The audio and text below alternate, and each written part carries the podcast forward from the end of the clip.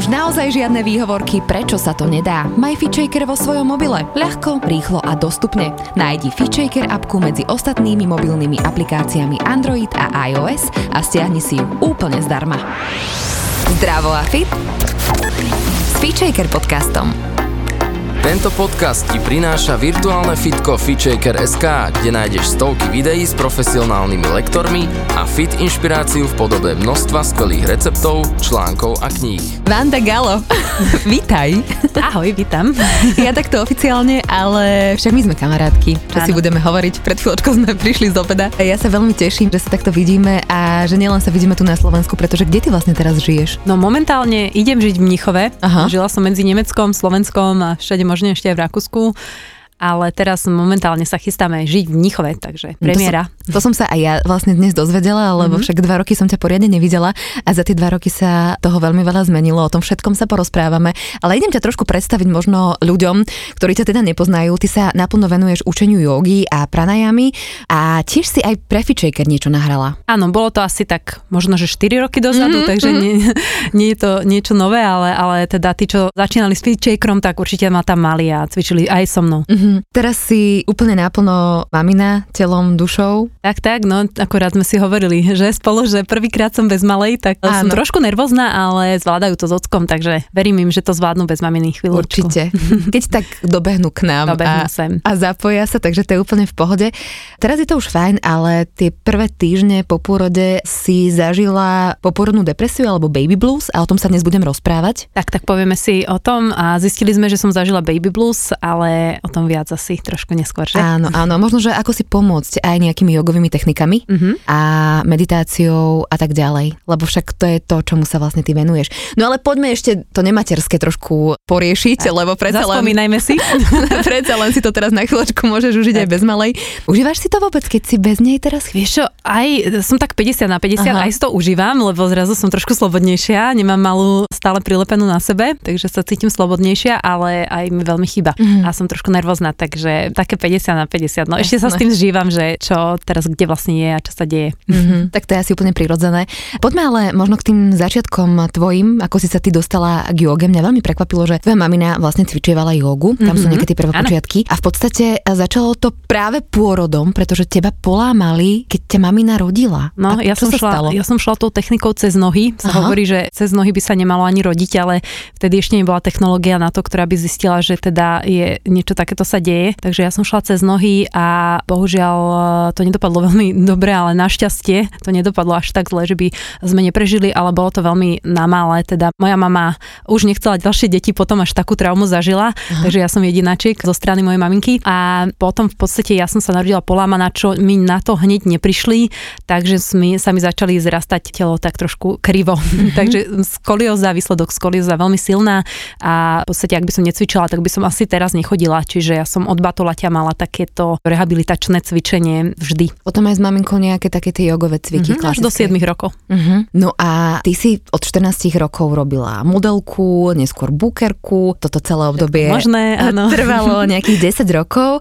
a potom, že zrazu sek a rozhodla si sa ísť do Indie, kde si si urobila teda ten prvý jogový mhm. kurz, mm-hmm. RID 200. My sme tam inak boli v rovnakom áno, čase. To, to sme potom hej zistili, že vlastne ani sme sa tam nevideli, ale boli sme tam ten istý áno, čas. Áno, presne ten istý čas. Čo ťa vlastne k tomuto rozhodnutiu viedlo? Veľa vecí, ono v podstate, keď od 14 niečo robíš a zrazu príde nejaké 18 rokov a teda už 4 roky sa venuješ niečomu, deti to asi tak nemajú, pretože nemajú kariéru rozbehnutú, ale keď robíš modeling, tak trošku rozbehnutú máš a potom začneš rozmýšľať, že vlastne veď to je moje zamestnanie, takže by som sa mala venovať. No ale potom, keď už máš nejakých 22-23, začneš tak trošku upadať ako keby do takého modelingového dôchodku. Mne sa to stalo vlastne, lebo som cítila, že už ma to až tak strašne nebaví, už by som aj si dala trošku pauzu, ale vlastne neviem nič iné robiť. Robila som aj bukerku už popri tom, tak som si povedala, že asi pri tom zostanem, ale ten modeling ma trošku stiahol do takých stavov, kde som sa necítila dobre. V mojom tele vlastnom, necítila som sa až tak úplne zdravo, mala som problém s trávením, s veľa vecami, no a aj medzi ľuďmi, ktorí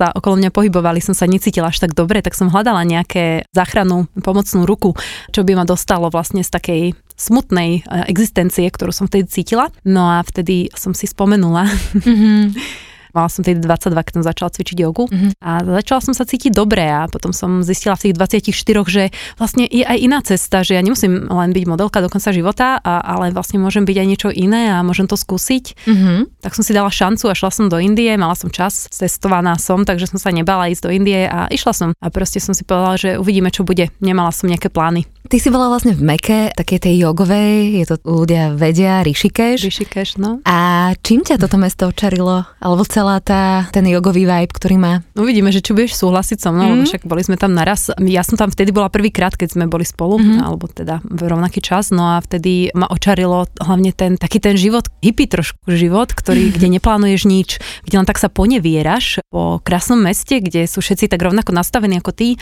a iba si cvičíme a iba sa proste cítime do dobre a uh-huh. rozprávame sa, aj keď sa nepoznáme. A to bolo pre mňa také veľmi očarujúce, že som proste zrazu nemala naplánovaný deň, nemusela som robiť to, iba som mohla proste ísť a zrazu si sadnúť niekde alebo ísť si zacvičiť jogu a potom nakoniec aj na základe toho som sa rozhodla, že idem si spraviť ten RID 200, že Aha. to chcem. Tak ja som mala úplne iný vibe, lebo ja som mala 28 dní dovolenku okay. a vedela som, že akože teraz sa idem učiť mm-hmm. a mhm. makať, takže okay. ja som mala... Takže trošku iný pohľad. Áno, mala každú minútu rozplánovanú, kedy sa idem učiť pomedzi obed a mm-hmm. ďalšie učenie, takže asi to bolo inak, ale potom už počas kurzu, ktorý Áno, si mala, počas si to kurzu mala už to bolo viac naplánované. Uh-huh. Ale stále to bola yoga, takže stále to bol koniček a niečo, čo ma veľmi bavilo. No a tak toto bol ako keby tvoj prvý kurz uh-huh. a potom si si urobila ešte ďalšie. Potom ešte jeden znova v tej istej škole, to ma, tak ma bavila tá škola aj učiteľ, tak vlastne som si povedala, že idem znova, ale hlavne, keď som odchádzala uh, z Rishikeshu ten prvý krát, tak som vedela, že to nie je posledný krát a vedela som, že to bude veľmi, veľmi časté uh, stanovisko moje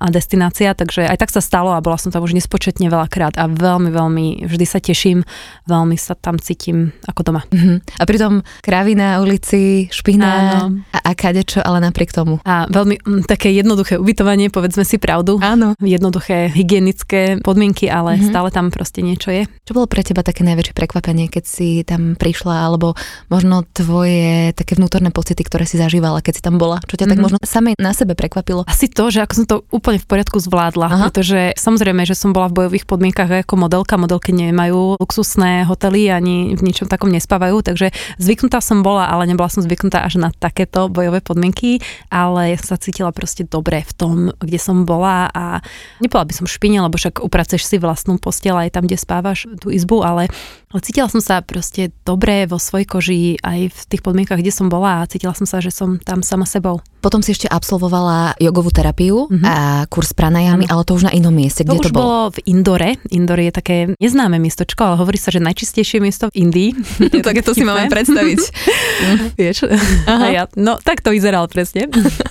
Vidím ti do hlavy teraz úplne. presne tak. Ale bolo veľmi príjemné a išla som tam, pretože guru, ktorý vlastne bol na tomto mieste, čiže guru učiteľ, ktorý vlastnil tento ašram, krásny ašram so školou, tak si ma našiel v Bratislave, prišiel do štúdia, kde som učila a zrazu si ma tam našiel a pozval ma a myslela som si, že je dobrý čas zmeniť Rishikesh za niečo iné a vidieť aj iné miesta v Indii, takže Indor mm-hmm. bolo jedno z nich a mm-hmm. tam som si spravila vlastne tieto doplnkové kurzy. Pre ľudí možno, ktorí nevedia, čo je to ašram, povedz, vysvetli, ako to tam prebieha, čo tam vlastne je. Mm-hmm. Ašram v podstate v preklade by bol niečo ako kostol u nás alebo nejaký taký chrám, a. takže samozrejme to je úplne presné prirovnanie v tom, čom som bola, ale je to miesto, kde sa buď učíš, to niečo, kde proste ideš na svoju prax, e, nejaká jogová prax, alebo môžeš ísť tam, kde medituješ, je to miesto, kde v podstate nejako duchovne rastieš. Mm-hmm. Takže ašram je niečo také, nie je to úplne, nepovedal by som, že je to chrám alebo že je to škola, je to niečo medzi tým. Je to taký tvoj vlastný duchovný priestor. Duchovný priestor. Mhm, mm-hmm. Presne tak. Mm-hmm. Čiže takto by som to asi preložila. Dá sa to samozrejme, keď si dáte do Google ašram, tak vám to preloží versťo, ale myslím, že to nie je úplne presné, mm-hmm. pretože do ašramov sa chodí hlavne teda duchovne rásť. Potom si sa vrátila na Slovensko a už si vedela, že áno, toto je moja cesta? Bolo to niečo medzi tým. Ono, ja si myslím, že všetky tieto veci si ma same našli. Nebolo to úplne také, že ja som sa vrátila na Slovensko s tým, že OK, zostávam tu, alebo OK, idem učiť teraz. Bolo to skôr, ja som sa cítila tak, že či vôbec si to môžem dovoliť učiť po toľkých rokoch praxe, ale nevidela som, kedy je čas skutočný začať učiť, že kedy si pripravená ty učiť ľudí, vieš, že mm-hmm. bolo to pre mňa také trošku, že cítila som sa v tom taká nesvoja, ale mm-hmm. nejak si ma to našlo, že OK, no tak, Tak poď. poď učiť. Áno, vždycky Ja, sa nájdú nejakí tak, ľudia. Presne ktorým- tak. A začala som, ale cítila som sa v tom dobre a cítila som sa, že možno by som naozaj mohla byť týmto jogovým učiteľom. Takéto myšlienky mi tedy vyrili hlavou a po asi mesiaci dve som vedela, že toto je naozaj niečo, čo ma naplňa, čo ma baví, čo by som chcela robiť v živote. Mhm. Takže bolo to veľmi príjemné. Samozrejme, neviem, kde ma zaveje za ďalšie dva roky, však to si povieme. Aj tieto Mhm. dva roky pre mňa boli veľmi iné ako, ako, ako tie predošlé, ale ja tak neplánujem, ja som taký neplánovač. Aha. A však takto asi má Tak. byť, ako príde, tak to jednoducho treba Tak, brať a vtedy to riešiť. Áno. Presne tak. Ale ešte jedna vec, mi tu stále ide a víri hlavou. My sme sa to bavili, keď sa len tak rozprávame, Mhm. že si veľa musela bojovať aj s takými predsudkami možno. Si pekná baba, Mhm. modelka a niekto možno príde, že vyskúša, že no tak ukáž, ukáž, čo v tebe je. v tebe či si ty naozaj akože tu to učíš jogu, alebo či len sa tu fotíš na Instagram. Si tu a pilníkuješ niekty. Filnikuješ nechty. Bavili sme sa o tom a je to tak, že však nie som jediná teda, kto boje s predsudkami a on tie predsudky asi sú, keď eh, teda sa nenarodila ako joginka, tak eh, že predsudky tam budú. Neviem, mala som pocit, že musím to dokazovať ľuďom, že musím nejakým spôsobom dokázať, že nie som tá modelka, ktorú ma poznáte, alebo ktorú si môžete myslieť, že alebo nie som len tá pekná baba, že niečo vo mne je. Ale potom nejak časom som zistila, že vlastne ja nemusím nikomu vlastne nič dokazovať, pretože aj tak tí ľudia, ktorí ma nechcú mať radi, tak ma nebudú mať radi a tí, ktorí som im srdcu blízka, tak oni proste, im nemusím dokazovať, že nie som Mhm. mm-hmm. modelka. Mm-hmm. Takže bolo to príjemné zistenie, keď som zistila, že nemôžu ma mať všetci radi, mm-hmm. uvedom si to Vandi a proste s tým ži. Mm-hmm. A tak toto bolo pre mňa príjemné. Potom, keď som už konečne pochopila, že neviem každého spraviť šťastným a každému dokázať niečo, čo si nemyslí, tak v tom prípade ja budem spokojná, taká, Mhm. aká som. Poďme k tej ďalšej etape tvojho života. Ty si otehotnela. Mm-hmm. Veľmi nečakane. Veľmi veľa zmení. Ako sa zmenila tvoja jogová prax napríklad? Mm. Čo si robila dovtedy? Ako to vyzeralo a čo vlastne sa dialo potom? Niekto by povedal, že nejako sa nezmenila, pretože yoga je stále len yoga, ale Mhm. ja by som to opísala viac a hlbšie, pretože zmenila sa veľmi, hlavne v mojom videní a premyšľaní a nepovedala by som len, že fyzická prax, ale hlavne moja mentálna prax sa zmenila, pretože predtým som bola zvyknutá, že keď niečo chcem, tak to proste spravím a budem tie asany trénovať a budem sa síce počúvať, samozrejme, ale trošku menej. keď si tehotná, tak už nemyslíš len na seba. Čiže veci, ktoré si myslíš, že zvládneš, zrazu si zodpovedná nielen za seba, ale aj za to malinké, čo ti Mhm. rastie v brúšku. A vtedy to bola tá zmena, kedy som pochopila, že áno, ja, som, ja by som to zvládla. Ja môžem stať na rukách, ja môžem robiť rôzne veci, aj keď Mhm. som tehotná, ale cítim to tak. A to bola tá odpoveď, ktorá bola nie. Cítim, že by som si mala dať pohov, teraz mala by som cvičiť menej a vlastne toto bol taký môj vnútorný boj a pochopila som ho a zmierala som sa s tým, že som tehotná a nebudem teraz jogová star a možno ani dlho potom, ale hlavne chcem byť dobrá matka a chcem počúvať seba, takže podstate sa zmenila veľmi, lebo som začala cvičiť skôr prenatálnu jogu a začala som ju aj učiť. To ma tiež naplňalo, takže bolo to príjemné, že som mohla začať učiť zase iný štýl, naučila som sa niečo iné Mhm. a hlavne vtedy, keď som sama bola tehotná, takže vtedy som sa to naučila naozaj správne, Mhm. pretože som sa počúvala, vedela som, že toto moje telo môže, toto nie Mhm. a prečo toto nie, prečo toto áno. A je úžasné, že to komunikuješ, pretože tá yoga sa mnohým ľuďom, ktorí možno sa s ňou ešte nestretli alebo majú e, chuť ju vyskúšať, Mhm. spája veľakrát práve s tými e, fotkami v úvodzovkách jogových star, čo vlastne vôbec nie je o joge.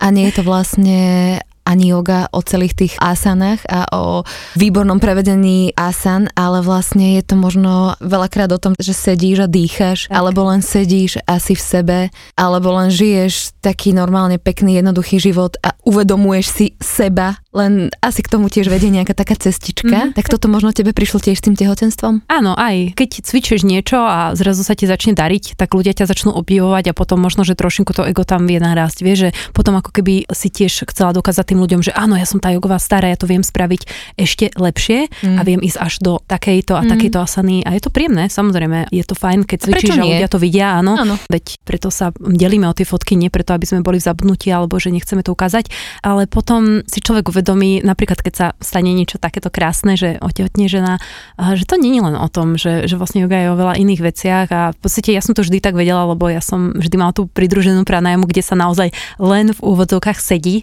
ale robí sa oveľa viac. To bola vždy moja duchovná prax a v podstate taká vnútorná prax, takže som si ju viac mohla teraz užiť.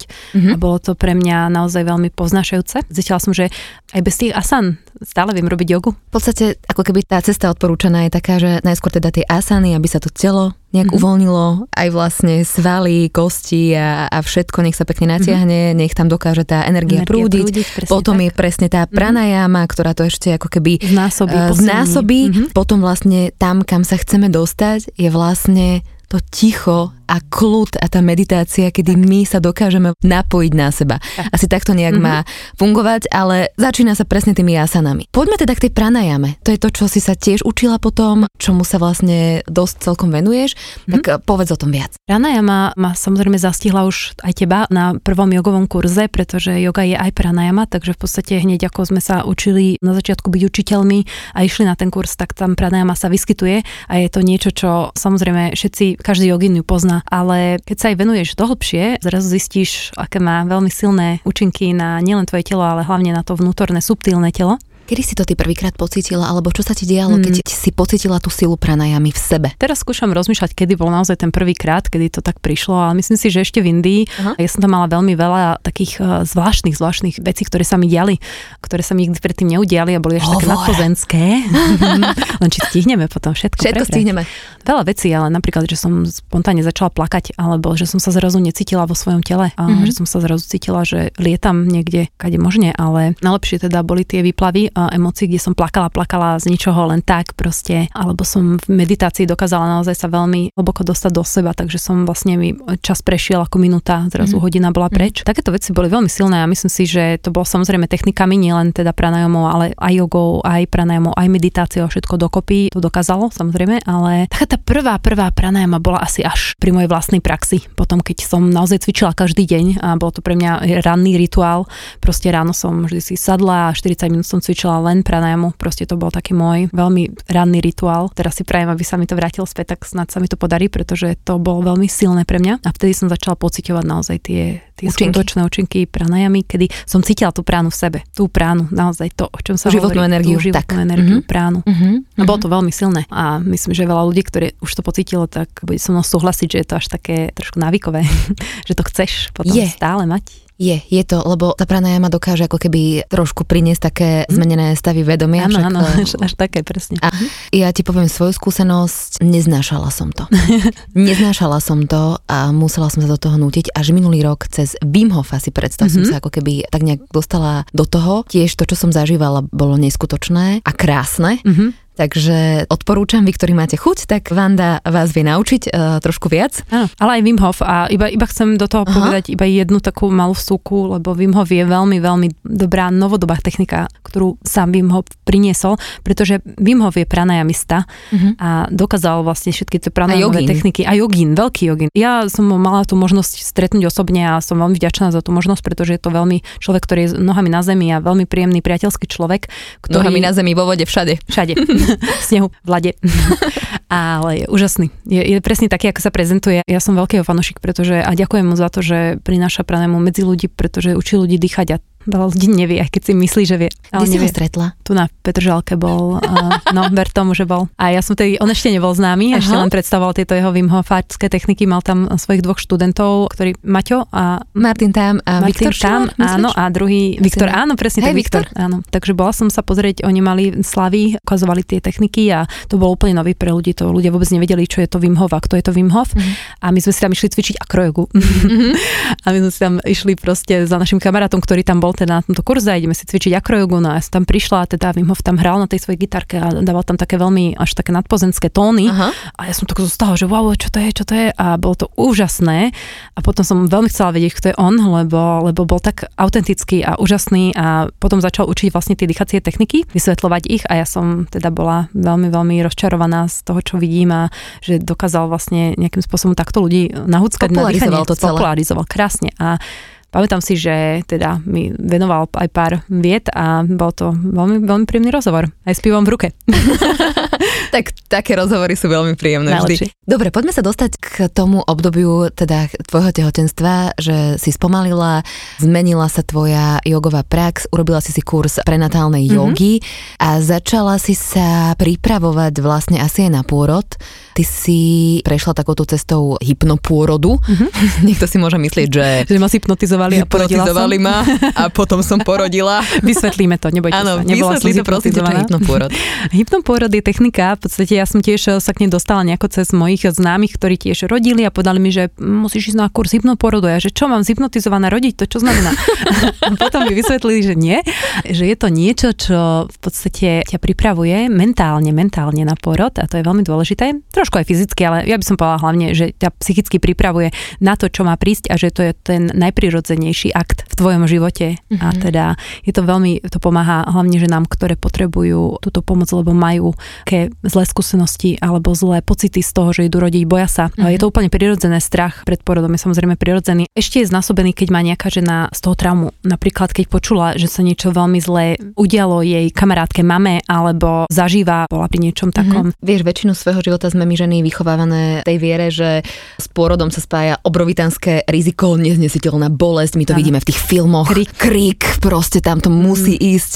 A tieto techniky ťa učia, pôrod že... je presný opak určite, že dokážeš mať až taký povedaný orgazmický pôrod, že dokážeš byť šťastná pri pôrode, dokážeš mať až slasť pri pôrode, až necítiť tú bolesť, ale cítiť príjemné pocity. Ale v prvom rade asi to vedie k nejakej viere v seba, že to dokážeš vôbec. Presne tak. Ono v podstate celkovo, ako by som vysvetlila, kurz hypnoporodu je, že záleží koľko trvá, niekedy väčšinou 3 dní a za tie 3 dní ťa lektorka naučí správne dýchať, pripraviť sa na to uh-huh. a mentálne meditáciou ťa dostáva do chvíľ tvojho pôrodu. Uh-huh. A ono znie to tak možno trošku pre niekoho, že a čo teraz, čo to zmení, ale zmení to veľa, pretože naše subconscious vie veľmi veľa zmeniť. A to, čo máme v podvedomí už teraz, vie ovplyvniť nás na roky, rokuce dopredu. Takže v podstate tú zmenu treba urobiť hlavne vo svojom vnútri a v svojom akoby vnímaní porodu. Mm-hmm. O tom je hypnoporod. Znamená, že ona ti, dobre, 3 dní to je nič. Samozrejme nič. Samozrejme nič, ale ty musíš potom s tým nejakým spôsobom pracovať. pracovať. Mm-hmm. A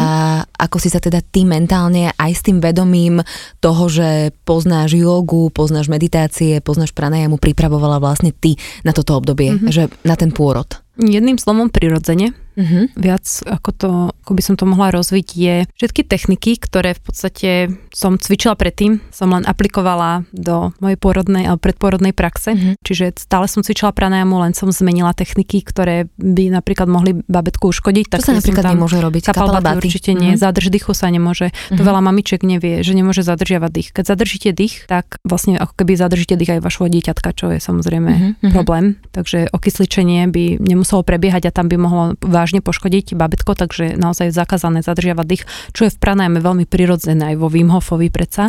Takže toto, toto treba vlastne odstrihnúť, ale taká nádyšodaná alebo Priedavý dých. Ujjayi mm-hmm. dých. Mhm, to sú, ujjayi sa môže aj tiež. Ujjayi, mm-hmm. je to mhm. veľmi meditatívny dých, ktorý vie zohriať krásne telo a dostať až do takých meditatívnych stavov. Čiže áno, sú dýchy, ktoré môžeš a potom sú dýchy, ktoré by si nemala. Takže iba tú prax prispôsobiť, to isté vlastne aj fyzickú. Sú asany, ktoré by sa nemali alebo by sa mali prispôsobiť tomu brúšku. Možno brať dôraz e, viac teraz na tie asany, ktoré sú pri chrbte a teda s tou pribúdajúcou váhou miesta, ktoré môže tá váha ovplyvniť, mm-hmm. takže sú to naše klby, naše chrbtové svaly a tak ďalej.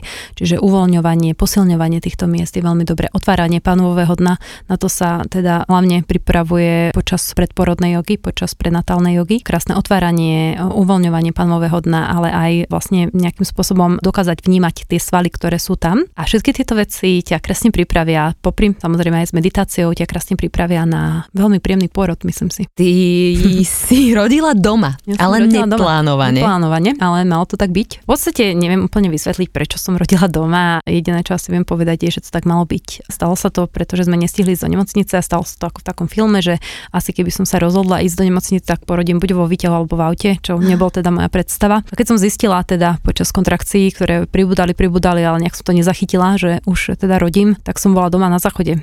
mm-hmm. také romantické, no. Ale zvládla si to. Zvládli sme to s partnerom, som mu veľmi vďačná, pretože zachoval veľmi chladnú hlavu a dokázal by, myslím si, že aj keby neprišla naša porodná asistentka, ktorá nakoniec teda sa ukázala v poslednej chvíli a dokázala mi pomôcť odrodiť, tak by to spravil on a dôverovala by som mu. Určite by sme to zvládli spolu my dvaja. Mne to inak príde ako neskutočná paralela a až taký prepis s tým, čo si mi vlastne povedala na začiatku, čo som ja vlastne nevedela mm-hmm. vôbec, že ako vlastne tvoja mamina teba odrodila mm-hmm. a čo sa vlastne udialo tebe pri pôrode a teraz zrazu si mala možnosť ako keby zažiť naozaj krásny prirodzený pôrod. V podstate, aj keď teda doma, aj keď to prebehlo celé úplne inak, ako možno si plánovala, mm-hmm. ale sa to stalo. Hej, ja som rada, že to spomínaš, pretože je taká vec, uh, ktoré môžu mať niektoré ženy zakorenené v hlave a to je, že keď to moja mamina nezvládla, alebo teda veľmi ťažko zvládala, tak aj ja. Aha. Alebo keď to moja kamarátka takto, keď sa jej to, toto deje, tak aj mne. Treba si uvedomiť jednu vec. My sme všetky jedinečné bytosti. Každý prežívame proste iba tú svoju realitu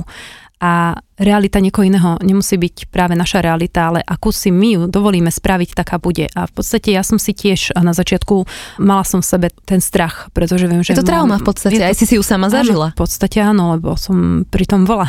Áno. Keď, keď som sa narodila, táto trauma nemusí byť niečo, čo ťa ovplyvní do života. Môže, ale keď to nedovolíš, tak s tým vieš pracovať. A to je presne to, čo som sa naučila počas môjho porodu. Naučila som sa dovoliť si vidieť aj iný pohľad ako ťažký porod, aj iný pohľad ako nemocničný porod a ja som zvažovala domáci porod, ale bála som sa, poviem ti pravdu, áno, mala som tam ešte stále špitku pochybností, som prvorodička, či by som to zvládla, ako.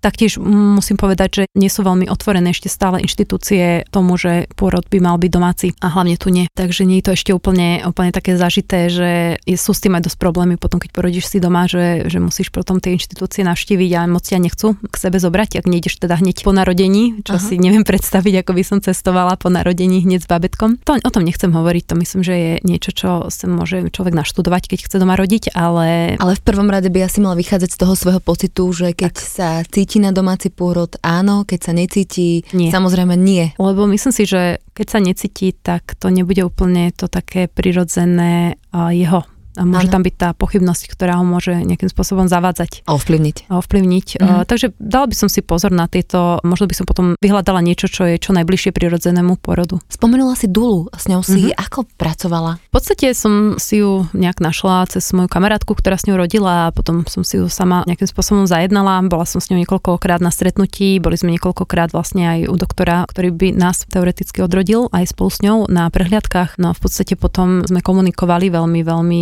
veľa, hlavne po tom 30. týždni už, kde v podstate mi bola stále k dispozícii, keď som niečo potrebovala, som jej buď zavolala alebo napísala, čiže keď sa mi niečo nezdalo, alebo som nemala som ja veľa veľmi otázok počas tehotenstva popravde.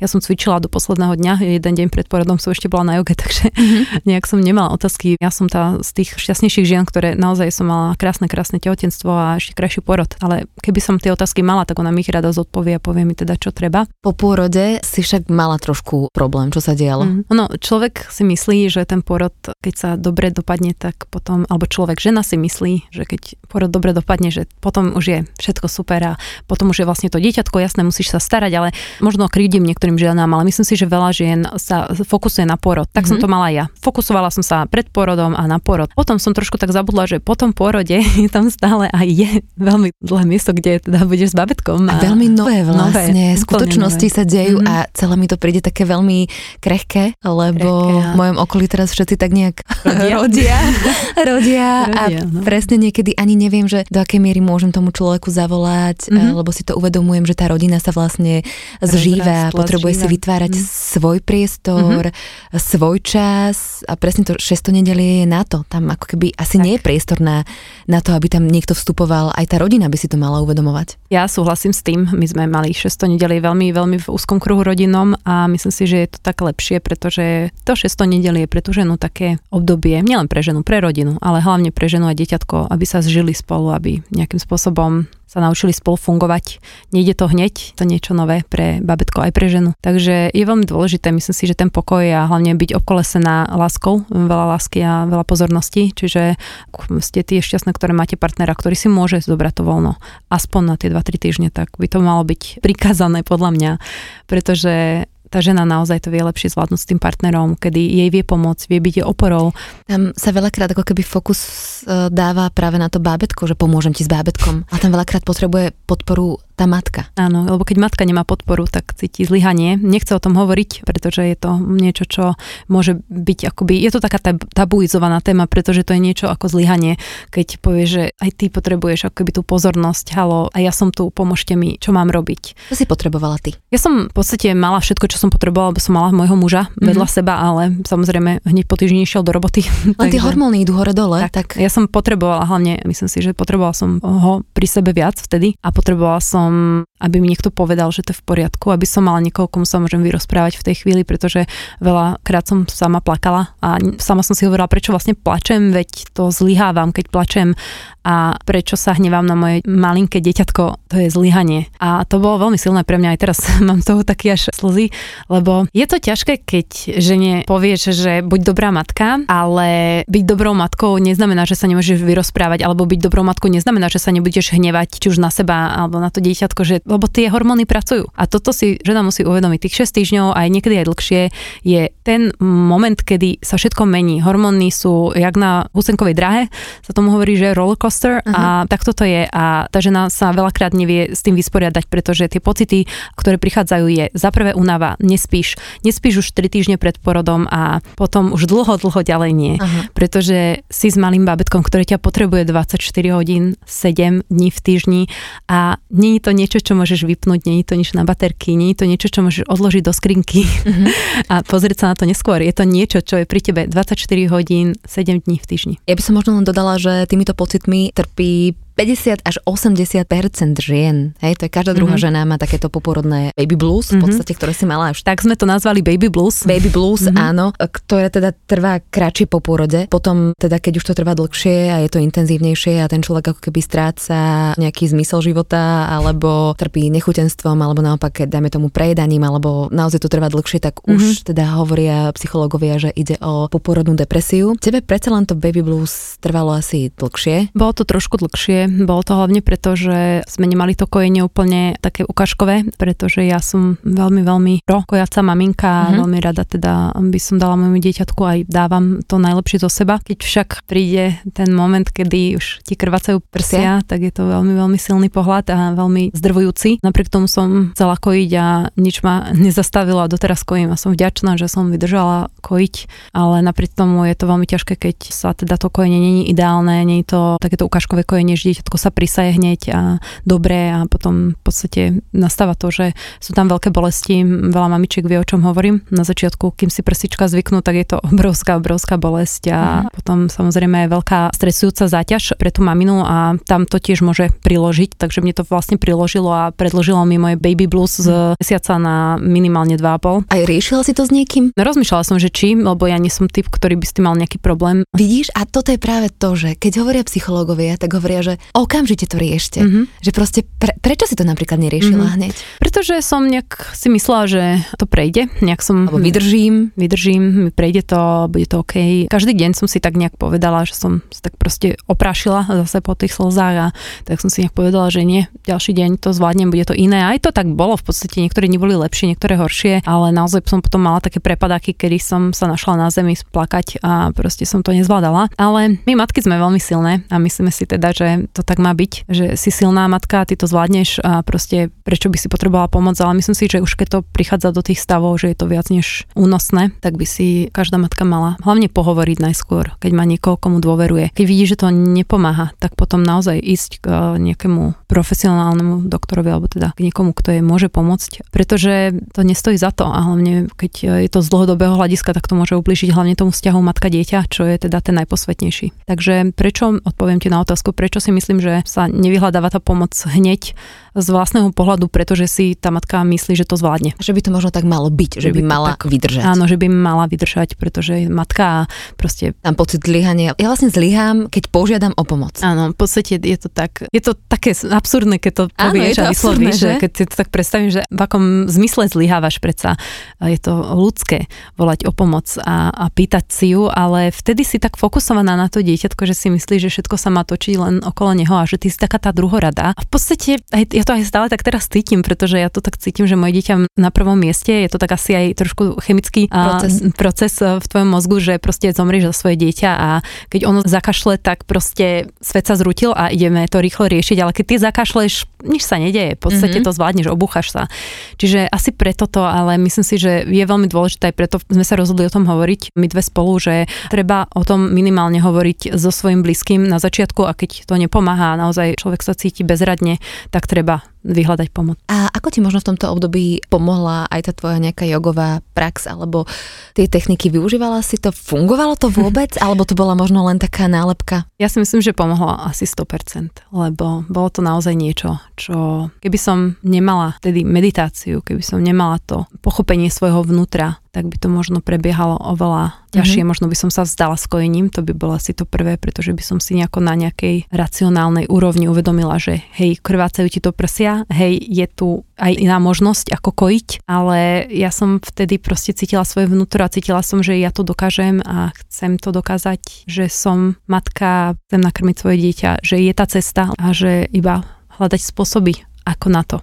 Uh-huh. A to sa mi podarilo uh-huh. cez intuitívne kojenie, za čo ďakujem veľmi pekne. Intuitívne kojenie, to som ešte nepočula, ale teda je to asi úplne to najprirodzenejšie, ale to ti niekto poradil? V podstate to bola jedna laktačná poradkyňa uh-huh. už v Nemecku v tom čase, keď som už naozaj stracala nádej a už v podstate, keď mi poslali ďalšiu laktačnú poradkyňu, tak som mu tak kývla rukou, že, že dobre, ale akože ono, ja to chápem, na, ja som mám naštudované už všetko ja viem presne, ako mám prisať svoje dieťa a mm-hmm. všetko aj, keď je tam tá laktačná, tak mi ho prisaje aj všetko to je vlastne úžasné, keď tam je. Áno. Ale keď to je som sama v stresovej situácii proste a moje dieťa je hladné a ja mám proste sa učiť techniku prisávania, v tej praxi to takto nefunguje.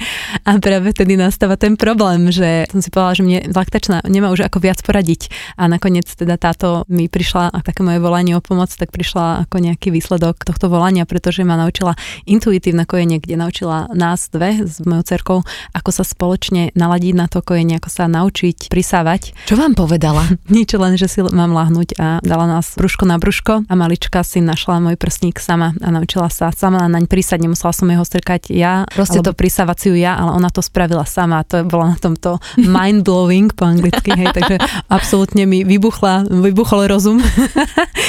no proste bolo to neuveriteľné, že som vlastne dovtedy nedávala kredit môjmu dieťaťu, že halo, veď ty vieš, ako sa máš kojiť, veď ty si na to pred predurčené, predsa to máš nastavené vo svojej DNA. Takže tie dieťatka, treba im dovoliť, aby to dokázali samé. A intuitívne kojenie, keď už nič iné nejde, tak myslím si, že poďte do toho, babi, lebo je to to najkrajšie. A ja len musím povedať, že teraz cuca všetko, čo vidí. Úplne, ešte aj tvoje prsty. všetko, už, už je to proste profesionálna cucačka. No.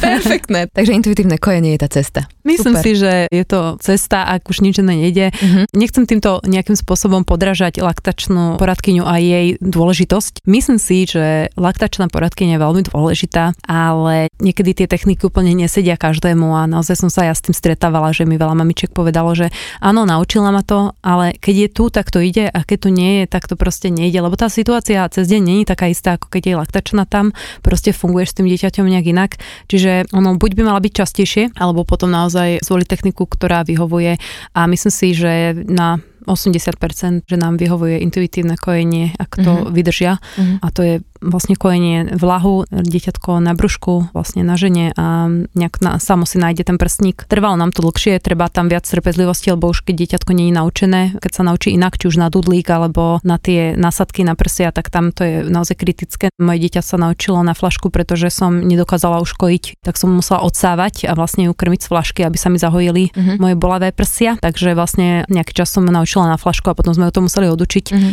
ale naozaj sa to stalo, stalo sa to neskôr, takže nie je to tak, že prvý mesiac, keď nenaučíš dieťatko, tak už je to stratené. My sme sa v skoro už troch mesiacoch až naučili zase späť správne kojiť. Mm-hmm. A bolo to naozaj už doteraz, už nemám žiaden problém mm-hmm. a naozaj som neverila, že sa to dá, dá sa to. Vandi, e, ty teda teraz plánuješ bývať v Nemecku, mm-hmm. ak niekomu chýbajú tvoje hodiny, tak budú nejaké online, alebo ako budeš fungovať jogovo? Čo máš v pláne, alebo sa chceš naplno venovať materstvu pre túto chvíľu? Mám to tak nejako v sebe ešte rozpoltené. Určite budem naplno matka, ale tie časy, keď malinka bude spinkať, tak využijem určite na moje online hodiny. Dúfam, že sa podarí čoskoro už aj nejaké face to face, ale to teda asi v Nemecku momentálne, možno nejaké workshopy tu na, keď ma niekto mm-hmm. pozve, budem rada samozrejme. No a už sme rozmýšľali s Fičikrom, že niečo spolu, takže možno, že aj tam sa uvidíme, budem rada. Á, dobre, dobre, dobre. A ty ešte robíš pobyty na Liptove? Áno, áno, robíme, trošku sme ich zmiernili, boli naozaj veľmi časté, teraz sme sa rozhodli, že dvakrát do roka, ale určite, keď budete ma sledovať, spravím si reklamu. Ježiš Mária, pod do toho.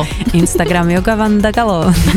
tak vás poprosím verím, že tam všetko nájdete, lebo teraz to nie je úplne jasné ešte. Mám online hodiny, tam ich tiež nájdete, no a v podstate podľa môjho mena si tiež ma nájdete, takže, mm-hmm. takže tak. Vanda Galo, ďakujem ti veľmi pekne, že si prišla a šťastnú cestu potom do Nemecka. Ďakujem za pozvanie a teším sa na budúce, dúfam. A vy ostatní majte ešte krásny deň, pozdravujeme. Počúvali ste Fitchaker podcast. Ja som Adri Špronglová a teším sa na vás na budúce.